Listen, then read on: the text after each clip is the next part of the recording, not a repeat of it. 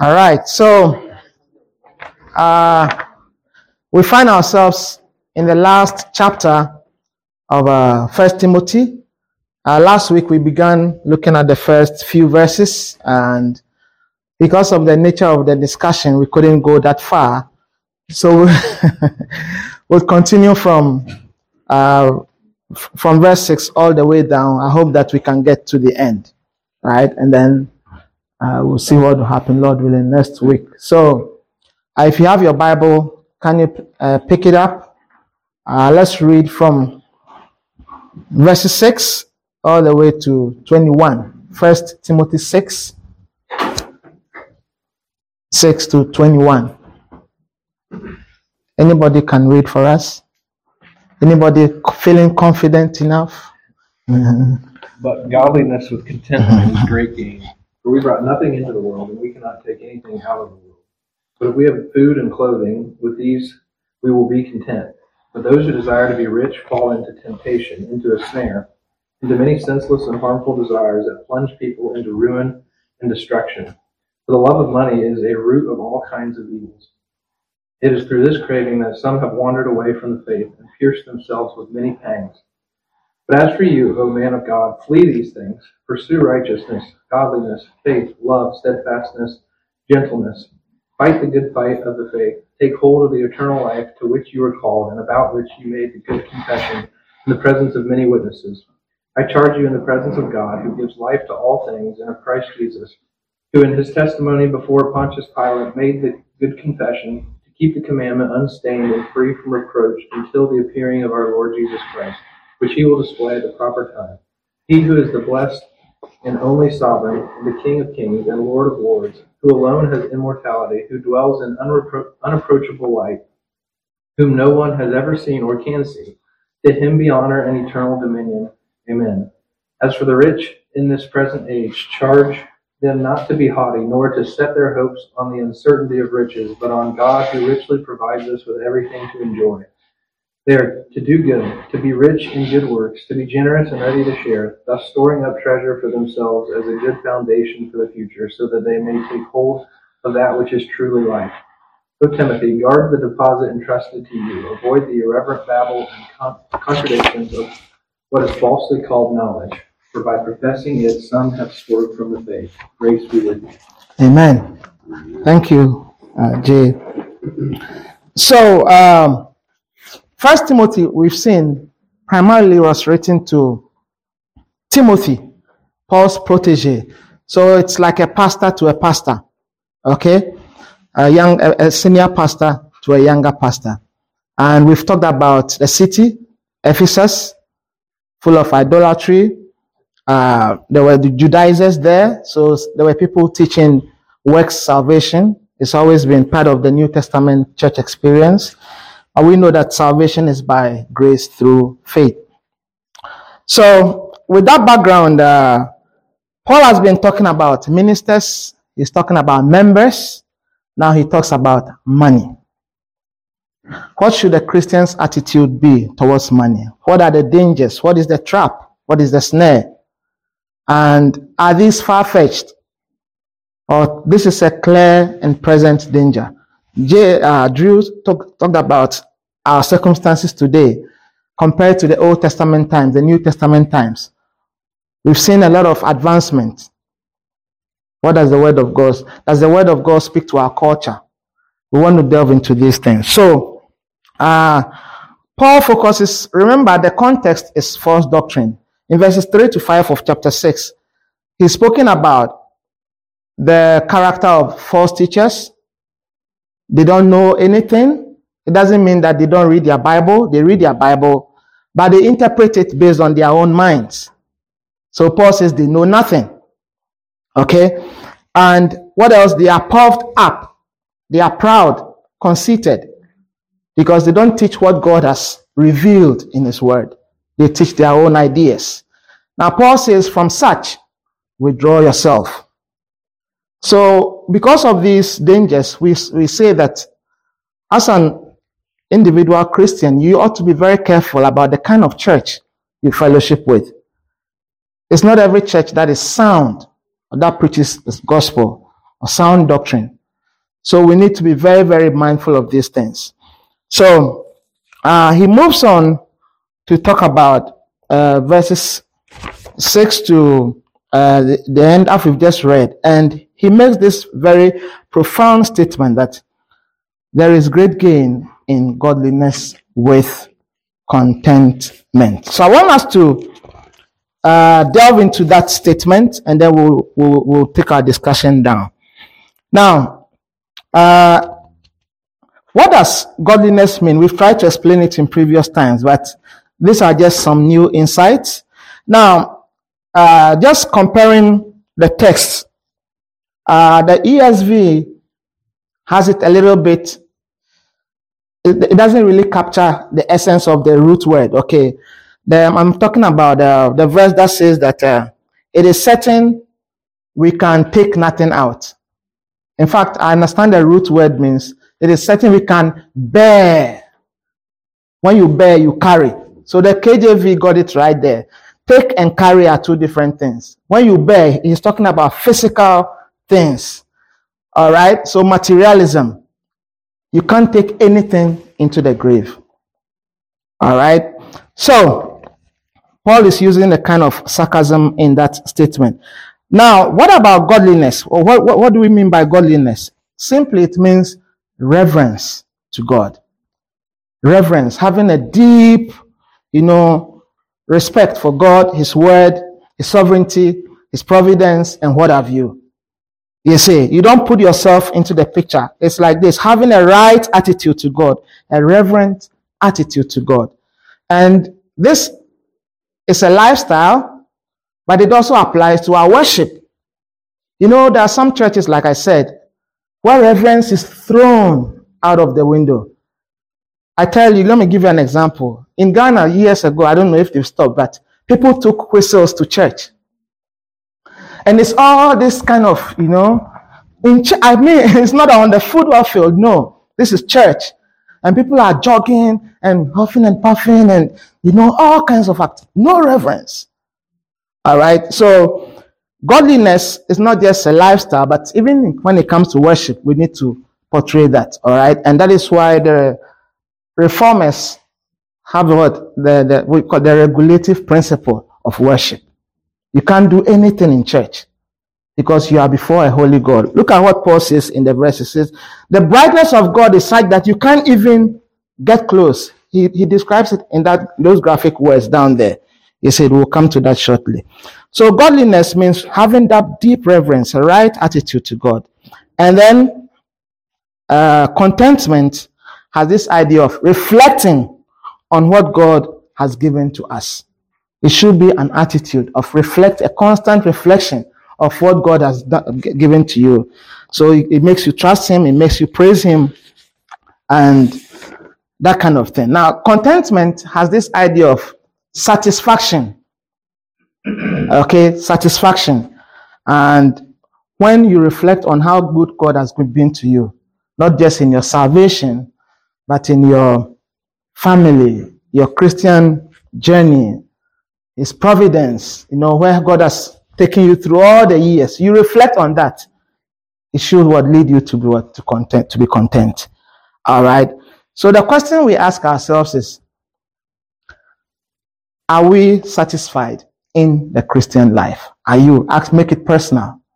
Currently, as you sit here this morning, are you satisfied in the Christian life? Previous two weeks ago, I think I asked the question, is God enough for you? You need to answer that question personally. All right. So godliness sees God's power, God's wisdom. All right. It reflects on his attributes. A contentment, okay, uh, keeps in view all the things that he has done for us. Are you getting the picture? So godliness with contentment is great gain. Now are you getting the picture? All right. What does that mean to you? From the little explanation I've given, godliness with contentment is great gain. All right. We reflect on his attributes. All right. And then you think of the things he's done for you that should give you contentment. Why doesn't the normal Christian settle on contentment? Because we always want more. We want more. That and I don't have Uh-huh. that. How come? Man is such that he's always looking for something. It doesn't matter your stage in life. Everybody's looking for something. Thinking or assuming that if we get the next thing, it's going to what? Give us more satisfaction. Think, think about it. Jobs, education, uh, any, I mean, just name any human pursuit. Man is always looking for something. And it's, oh, a better marriage. And I want another partner. Things like that. You see, so man is never satisfied. And sad to say, even for Christians. And that is why, I mean, personally, as I was uh, the whole week thinking through this lesson, it really spoke to me. I said, no, sometimes we need to pause and reflect. You know, where are we heading towards? What are the, the things we give our energies to? Does it really matter in life? These are questions we need to ask ourselves. You see, eventually, like Paul says, uh, we are going to stand before God and He's going to ask you the number of years He gave you. What did you do with those years? All right? If you've been chasing the wind, or you've been chasing after things that really don't matter, this is the time to really to reconsider. Godliness with contentment is what great gain. Remember, he said that with godliness, he doesn't only have blessings for this life, but it also also has what blessings for the life to come. We saw that in the previous chapter. So not just in this life, but in the life to come. So look at it the other way. Whatever you are investing your time in, is it going to count in the life after? That is a question you have to ask yourself. All right. So, uh, godliness with contentment uh, is great gain. Now, where does the contentment come from? Okay. And here, three things. One, the providence of God. The providence of God. How he provides for his own. Especially when we are in a distressing situation. Okay. All things work together for good to them that love God. All things, including the good, the bad. I mean, all, all things work together for good. All right. So our satisfaction, contentment should come from when we reflect on the providence of God. Today, if you are alive, it's because of His goodness towards you. We're talking about people who are whose physical strength they can't even get up from bed, including babies. All right, but you are fit. You are here. You are in church. God would have loved to be here, I suppose, but He's providentially hindered. So contentment should make us reflect one on the providence of God. All right. Not just in the providence of God, it should also help us to think about God's protection of us. How he protects us. I don't know if you are somebody who you feel good about your health. I had a brother in church in Ghana, Michael. And Michael was sad that he would come to church and say, Oh, in, in 20 years, I've never seen the doctor. I said, Hey, are you serious? He said, Yes. And he used to, you know, throw his weight about. But sadly, when I came here about three years ago, he passed because, you know, Michael had never been taking care of himself. You know, and he was that kind of person. So there, just one ailment that got him within a few days, he was gone. I'm talking about God's protection of us. You know, today, if we are about, we are faith and able to do a lot of things, we should reflect on God's protection. All right. And all these things should give us that contentment. You see, and even in spiritual matters, maybe you even made shipwreck of your faith somewhere along the line. You fell. All right. Or even as we speak, your Christianity is not really something you are proud about. You know, you wish things could be better. Think about God's protection because he could have fallen away. And God, through His providence, is you know giving you the gospel, hearing the, reading the word. All right. Even when we are afflicted with sickness, God's protection of us should keep us content. And then the third aspect of this is God's future plans. God's future plans. So three things I've mentioned. Okay, okay. His providence, his protection, his future plans. Now, here Paul talks about Christ coming again. I don't know whether the last time you really thought about Christ coming again. Have you ever slept and then dreamt about the rapture before? How it's going to look like. All right? Think about it. Any moment from now, Christ could show up.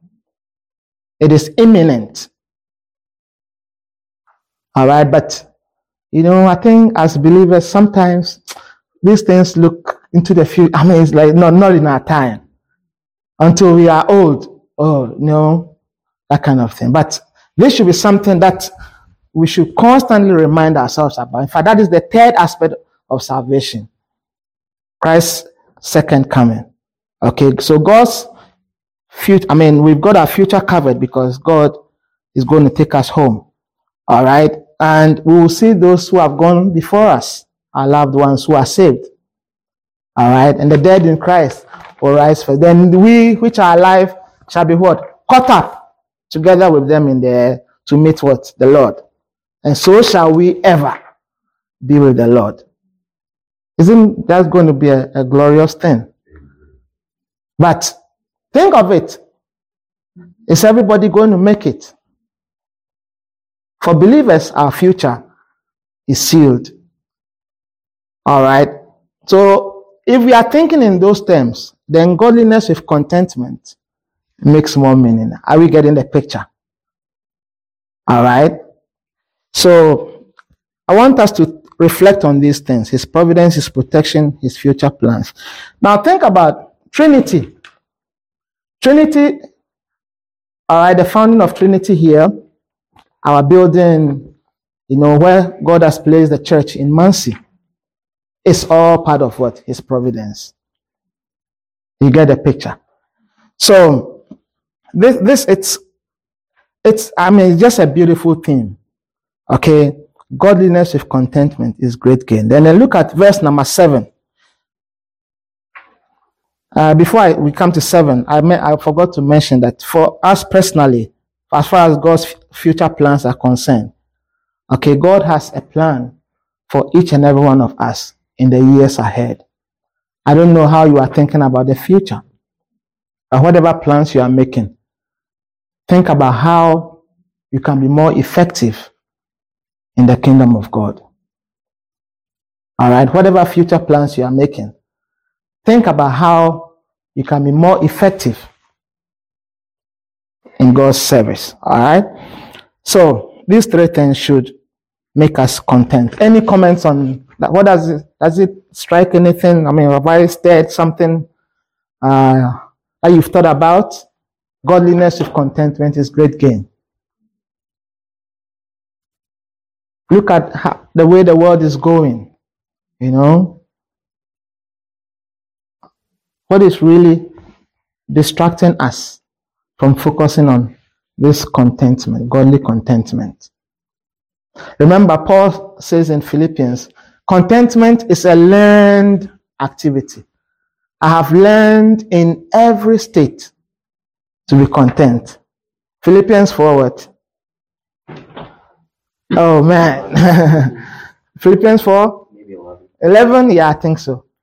All right. I have learned in every state of mind to be what? To be content. Whether he has more or less. So contentment is what? A learned activity. We learn. Yes, sir. that book I mentioned last week, the, the rare jewel of Christian contentment. That's what Jeremiah Burroughs Mm-hmm. Yeah. is kind of drilling. It's hard to come by that. It, it's a rare jewel that, that we come by. Yes. So last Sunday you talked about submitting to the Lord. Yeah. Maybe it's not natural for us to submit to the Lord, and it's something that we have to learn to be able to submit to Yeah. be like, okay, and even say, okay, God, I don't really like this, but I submit to you. Please help me to handle myself in a wise way, in a way that honors you. You know, this week I was reading about the fall of the walls of Jericho. And then you know the instructions God gave them. He said, go around the city once every day. On the seventh day, go around six times. So I was thinking about that. I said, what would the Jews be thinking when they will go around and come back? Another day, you go around again. Say. I'm sure some people will, will go like, ah, what is all this? God could have just done what he did on after the sixth day, right? He could have just on the first day, but he said, go around first. Next day, go again. Next day, go again. Next day, go again. And the sixth day, go six times. All right?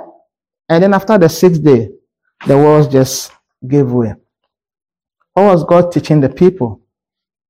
Remember, this was a new generation. I was going to the promised land. And God needed to what? To teach them his sovereignty, his ways. And they had to learn obedience. Are you getting the picture?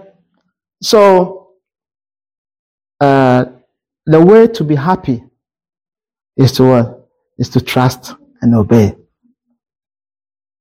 All right? And when we obey the Lord, we do what is right in His sight. I tell you, that is contentment. You can go to bed and you sleep. All right? So let's move on to verse 7. Can somebody read it for us, please? For we brought nothing into the world, Mhm. and we cannot take anything out. Yeah. Yes. We cannot carry anything out. All right? We cannot bear anything out. So Paul has this idea of physical things. All right? Now, what did Christ say about the narrow way? You that read it, find it. Yes? He says that what the way is so narrow that few find it. Few. Okay, somebody said it's so narrow that you can't even carry your suitcases along. It's so narrow. You can't take your suitcases along. Think about that graphic imagery. All right, it's a narrow path. Narrow and few there be that find it. You know, somebody came to Christ one time and said, he asked Christ, Are there few that be saved? What was the answer Christ gave him? He said, Strive that you too will enter in. Why didn't the man say, Are there many people that will make it to heaven? Why do you think the person asked that question? Why didn't he ask, Are there many people who will make it? But he said, Are there few that will make it to heaven? Why do you think he didn't ask the other way around? Possibly, this man looked around and he realizes that majority of the people are not seeking after the things of God. Generally speaking, not many people are really seeking after the things of Christ. Is it not true even today? Paul says that for all seek their own, not the things of Christ. You see? So, what would the sinner take to heaven? What would the sinner take to heaven? Their sin. Yes, that's right. Okay? Their sin burden. And they will stand before God and they have no knowledge of God. No knowledge. Can you imagine? Maybe they spend 20 years on earth, 30 years, 40 years, and they have no knowledge of God, His way of salvation. They, they just span it, I mean, just spend it like that. Uh, like Romans 1 says that what they did not like to retain God in their knowledge. So God gave them over to what? Reprobate minds. Even as they did not like to retain God. Chris was just sharing something with me. A man goes around on social media asking people questions about the Bible for hundred dollars. And the moment he mentions Bible, some people say, no, I don't want to hear it. I don't want to have anything to, nothing. All right? So for sinners, they will take their sin burden, they will take their ignorance, okay, and their status. That is, they are alienated from the things of God. Is that not a tragedy? All right? When you are cast off into outer darkness. And other portions of scripture says, to a place where the worm dieth not. That is the picture of hell. All right? So, for the saved, what do you take into heaven? Your testimony, your godliness, your influence, how you affected people, how you affected your spouse, your children, your church, your community. You take your testimony. Are you getting the picture? Right. So it is certain we can carry nothing physical into the next world. All right. And then look at verse 8 food and raiment. Food. What is Paul talking about? Having food and raiment. Let's be what? Content, right? What does he, Paul mean? He means the necessities of life. And we tried to describe that last week. The necessities of life, food, clothing, shelter. When you have that, you should be content. But we want more. I don't know. Have you recently thought about um, years before, maybe before the 1990s, when there were no cell phones? We never carried cell phones to church. But how did we feel? Things were fine. But today, if you drop your phone accidentally at home, how do you feel leaving the house? I mean, when you come here, Like you're missing. eh, eh, yeah, you are missing something, right? Yes. I, I think about 10 years ago, I met a man. He said, No, I don't carry a cell phone around. And he was a businessman.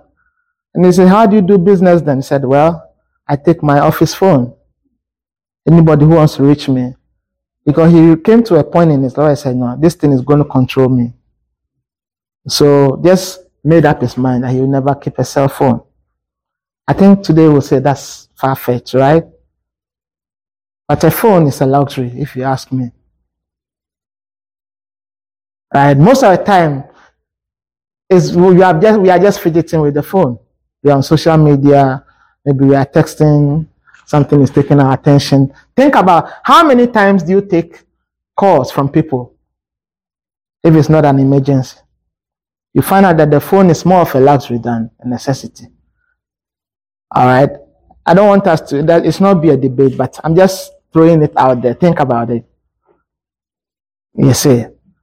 So uh, other things are merely desirable. They are secondary. And we ought, we ought not to place the cart before the horse. All right. So having food and raiment, let's be content.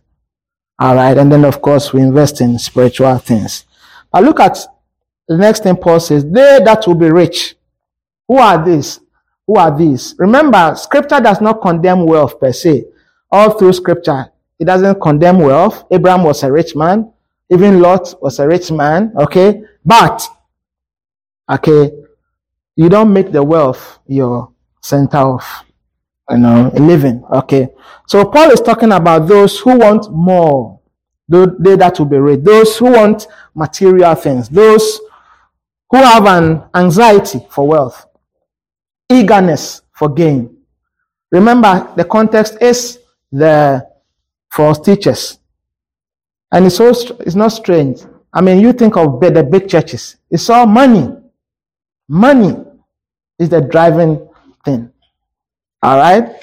So, what does Paul say? He says that what? It becomes a snare, a trap. What is a snare? What is a snare? A lure. Okay. Now you know the idea of with a, a snare. Okay. It is like this. It comes upon you suddenly. if you've seen, uh, sometimes I've seen these things, uh, videos on uh, Facebook. I like watching the animals. You see a wild beast going to drink water from the stream, and then there's a, a crocodile coming in. A, they, they, you know, it very stealthy. They don't see. I don't know how those big crocodiles are able to keep underwater, and they just spring upon the I mean, whether it's a leopard or a wild beast or a deer, whatever, they just spring and then that is a snare, you know. It comes upon you suddenly, you see, and then you are hooked. And then you find out that it comes with a whole cluster of things. So let me give you an example. All right, like uh, uh, fashion. Okay, when you just get hooked on fashion, it just it just sweeps you over like that. And every time you are thinking of ah, what new thing I can what put on. That's just one example. All right. So I mean, think about those of us here. The life that our parents lived. Is that how we are living today? How our parents started life? 50 years ago, 40 years ago, 30 years ago. Our parents had nothing compared to what we have today. Is it not true? Our parents had nothing, but they were fine, they were happy. But today, if you ask a young lady to marry a man, the first thing she's going to ask, how much do you bring in? The average person. I don't mean Christians, of course. Oh, yeah. If God have mercy on you, if you are a teacher, God have mercy on you. Because teachers, you know, you eat from you spend some salary to salary. Uh, I don't think I can live with this kind of man. All right. I want Wall Street, corporate men. Right? So, money is a snare. Materialism is a snare. And usually, right, we confuse luxuries with essentials. Okay, we have to reach a stage where we would uh, have to, you know, rethink some of these things. But I want us to spend some time, turn around your, your sheet, look at some questions uh, down there, page three. And I want us to spend the rest of the time discussing the questions. Somebody should read the first question for us. After I've just given you the background, and then we'll look at what should we do instead. But let's see how we, Paul says we should look at the Christian faith. And let's read the questions that are there. First question, somebody should kindly read it for us. When you think of the Christian life as a fight, Mhm. what comes to mind? Yes. So now Paul says that how can we get uh, our contentment right? How can we get a Christian journey right? Okay. And he says that it is really a fight. So the fi- can you read it again, please? When you think of the Christian life Mhm. as a fight, Mhm. what comes to mind? Yes, what comes to mind? Question to the class. Do you see it as a fight? Is it a fight? Do you agree it's a fight? I think when we watched those videos with uh, the African American pastor, uh, I think a year or two or so ago, one of the statements he made was that the Christian journey is not a playground. It is what? A ground of what? Fighting. It's not a playground. All right?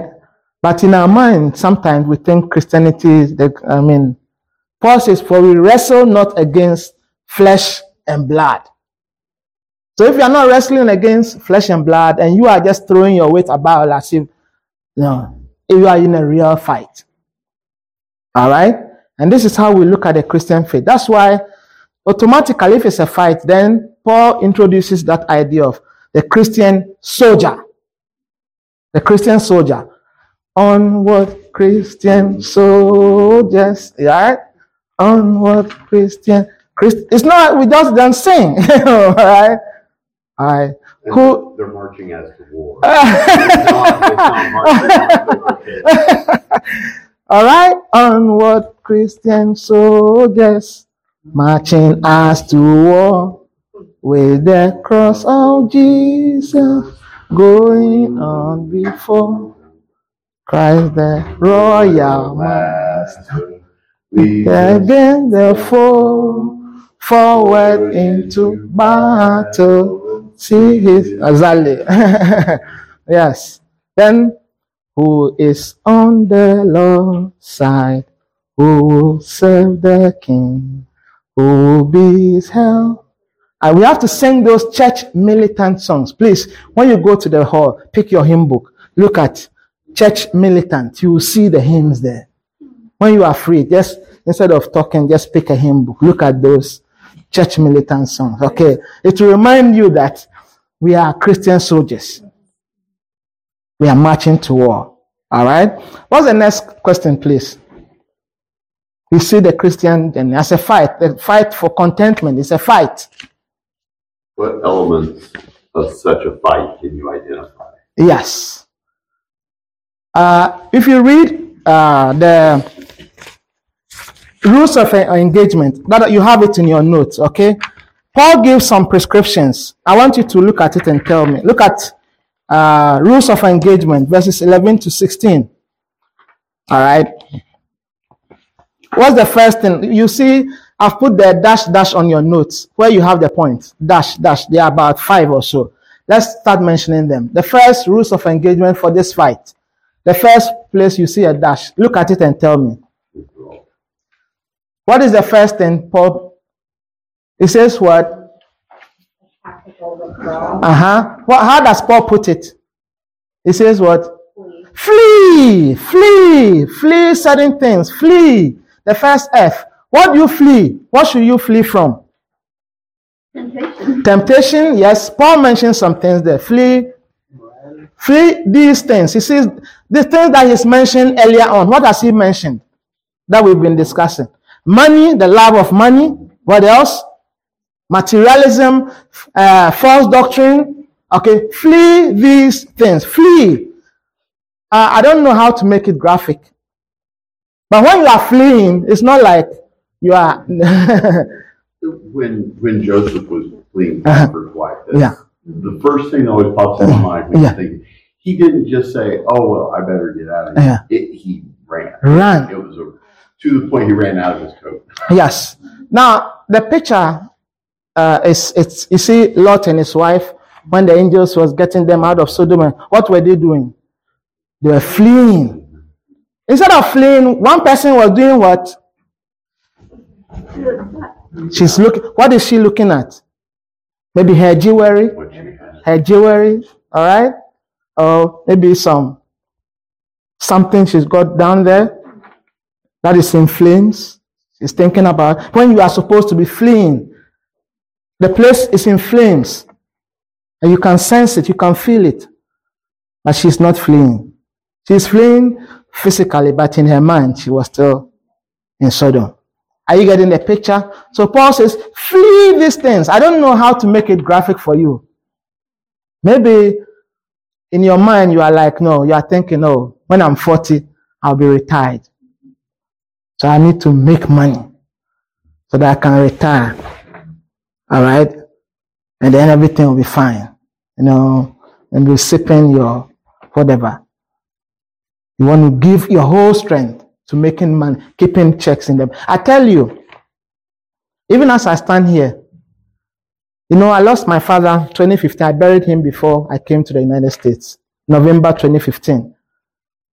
And my father had some money in the bank. And I told my sister in Ghana to go and chase after that money. Said, I don't have time for this. You know, but there's money sitting in the bank. Unfortunately, my mom too also passed this, you know. But people die and there's money sitting in the bank. Nobody, you see. So this is it. And you've, can you imagine? I mean, you see some people just piling money, piling, piling, piling, piling. They don't care about their family, they don't care about their church, they don't, it's all piling money in the bank. Paul says, flee these things. All right. What's the next rule of engagement? Look at the dash there. The second dash. What what does it say you should flee? I mean, what does the next rules of engagement? So you don't just flee, you do what? Pursue what? Righteousness, what else? Godliness, uh-huh. faith. Faith, love. Have you noticed that in most of Paul's letters, these two words, faith and love, keeps appearing?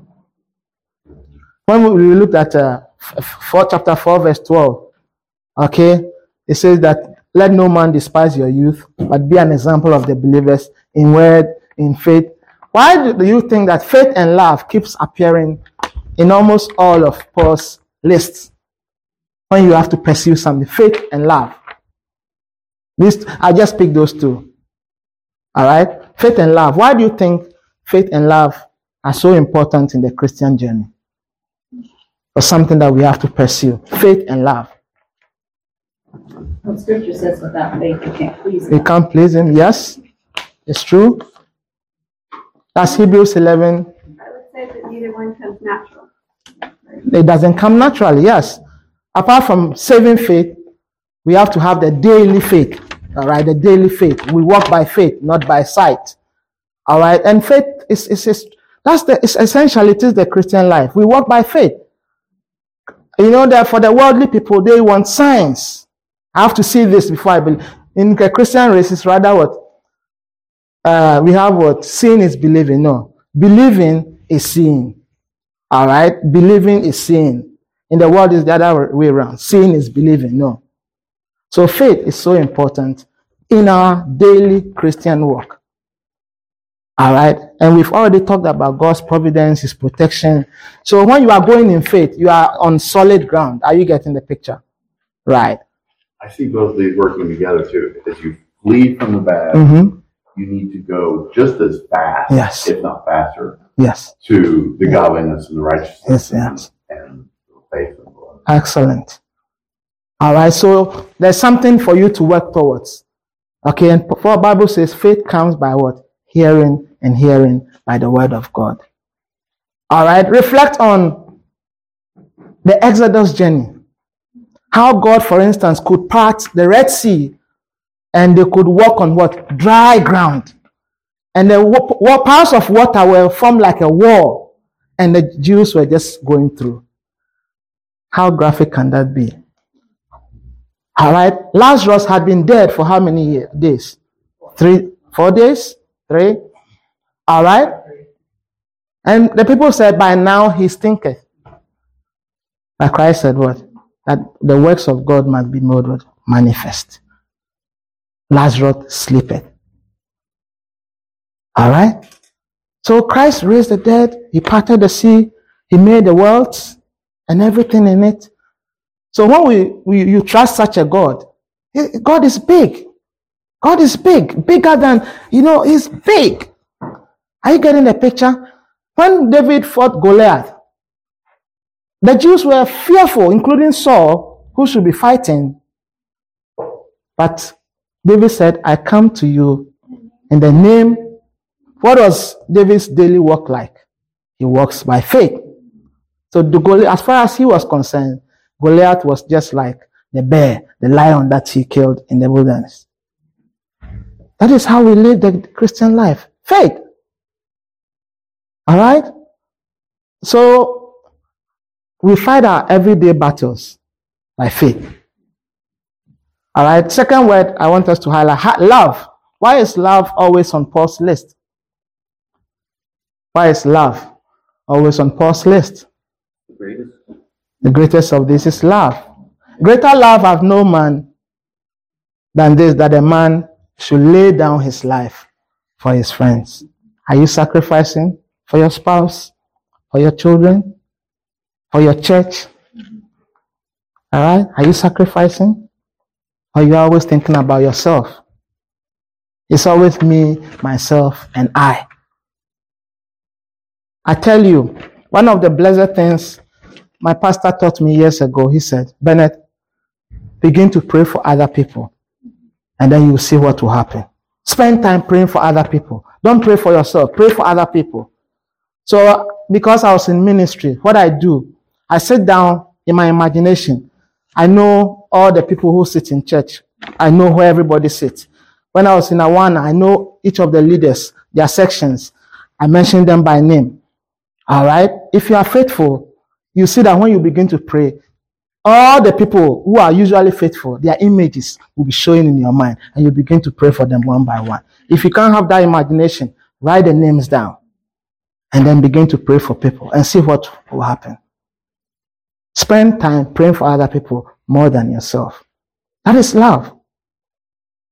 And for those of us with children, that becomes right, our, our loved ones. We pray for them. Okay. What is the third, the next rules of engagement? What's the next one? The third one, after fleeing and pursuing, what does Paul say? Fight the good fight.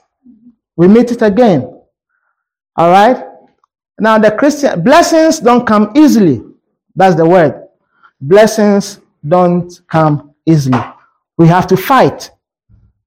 All right. Sometimes people feel that when you trust Christ or you believe on Christ, then it becomes like uh, sitting in the armchair and then hoping that things will. No.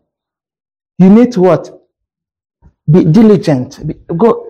Okay, Christ, when Christ was living, he said, "Occupy till I come." Occupy. Occupy means when you, you another country takes over another country, they occupy.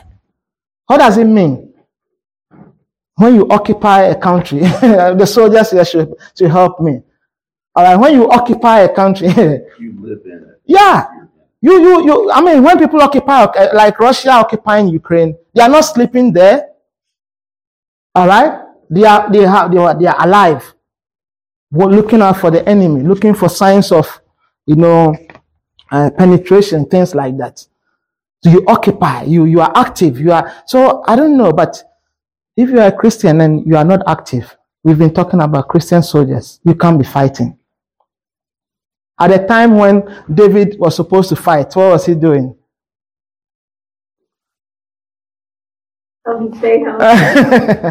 yes, sir. Please, you wanted to say something, yeah. I just think it's interesting that in the list of pursuits, we're to Uh-huh. gentleness. hmm At the same time, we're being told to fight. Fight, yes, So, you know, we're, Yeah. we're it's a spiritual fight, Yes. not a, yes, not a political fight. yes, We're fighting Yes. flesh and, yes, or you're fighting our flesh yes. spirits the. It's interesting you bring up gentleness because we can look at it in terms of how we witness to people. You know, when you meet somebody, for instance, who is LGBTQ, whatever, what is your attitude? Do you want to take a big stick? And then the person doesn't know God. He is bereft of the grace of God. So you don't use a big stick. You have to be gentle. Reason with the person. I think Wednesday night, we're talking about this same thing. Romans 1, verse 4. I think uh, uh, verse 7 or so. When, yeah, 5.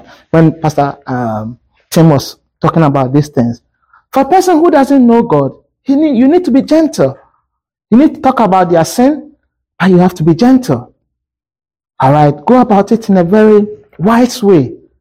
And sometimes the person may not even take you seriously, but you have sowed a seed. Or you don't take a big stick and then, in fact, in Ghana today, as we speak, they are thinking of uh, criminalizing the gay thing in parliament. You know, they want to really, just like in some of the African countries. And I tell people, you know, don't think that the laws will just, you will even make them go underground. And they know their, they know their company, they know where they meet and things like that. We need to preach the gospel. Preach the gospel. If the churches are serious about preaching the gospel, they'll be able to make inroads. It's not a loss. All right? So it's a very interesting observation with the gentleness. We need to have that balance. All right? What else? After uh, fighting, what else? He says what? hold. And we will end with this. Uh, last week, I we alluded to this. You know, eternal life begins when you trust Christ, right? But when Paul says, hold on to, take hold of what? Eternal life. What is he talking about? Take hold of. When you take hold of something, what is the image that is carried there? You grip, you have a, a firm grip. You strengthen your grip, okay, on eternal life. And I don't know how you look at the Christian journey. It is not something to be holding lightly. You need to every day strengthen your grip because the culture in which we live is not a passive culture. It's not passive at all. So whilst you are loosening your grip and watching TV and watch every day you are sitting behind the TV doing nothing and just whiling away time, you see that gradually your faith is eroding. Very soon, you might not even be interested in church at all. And I speak respectfully to the young people. I hope that 20 years from now, you will be teaching here and your parents will be seated. I want to challenge you. Would you be here? Would you look at your church with nostalgia and be thankful for your parents? It's even possible. Some of you may not even, the moment you have the first chance of escape, you'll say, I've, I've washed my hands of Trinity. It's a possibility. I want to leave you with strengthen your grip. Take hold of eternal life. If you are saved, hold. I mean, just keep going. Closing comments. Maybe next week we'll do a close up, wrapping up of the whole thing. Then, Mr. J, uh, you want to come next week? No, I just, you can go ahead. All right, let's do a, a kind of summary of the whole thing, and then I'll hand over to Jay. All right, and then he'll come in the following. week. Yes, what do you? What are you taking home this morning? What What stood out to you? Uh, There at the end, you're, you're, I pictured the armor of God. Yeah. It's, it's a battle. Yeah. You have the sword. of- The spirit? sword, The sword, yeah. Yeah. And the shield. The shield of faith. Yeah. Just have it all. Wonderful. Yes. I'm feeling very convicted about uh, my cell phone and the, the luxuries. It, it's making me think about what other luxuries in my life are providing temptation hmm that I need to be fleeing from and avoiding so that I can be pursuing the right things Yeah. and being faithful to uh, the tasks and responsibilities that the Lord has given me. Yeah. How am I spending my time? So it's given me a lot to Wonderful. And it's always about our leisure time. The leisure. What do you do with your leisure? Last comment. What are we? Flee, follow, fight, pursue. Yes, ma'am. We're talking about playing. like, it just reminded me because September eleventh is tomorrow, whatever. I Remember seeing all those scenes of people just fleeing for their life. Yeah, that was- That's yes. That's a graphic. You know, I got that image Yeah. when we were talking about Yeah. it, because you could see these people. Yeah. They didn't know what they were No. running toward, but they were running Yeah. away. Yeah. Yeah. The danger Life is short. life is. I tell you. If we think of life being short, we would incline our hearts unto wisdom. All right, let's pray. Father, what a blessing it is to fellowship around your holy word. Father, continue to reason with us so that we can, oh God, even flee the things that do not bring glory to your holy name, that will pursue faith, love, righteousness, godliness. Oh God, help us to be convicted about these things and help us, oh God, in our little small, I mean, our little ways, oh God, even to advance your kingdom. We praise you for all of this in Jesus' name. Amen. Amen. Thank you for your prayer.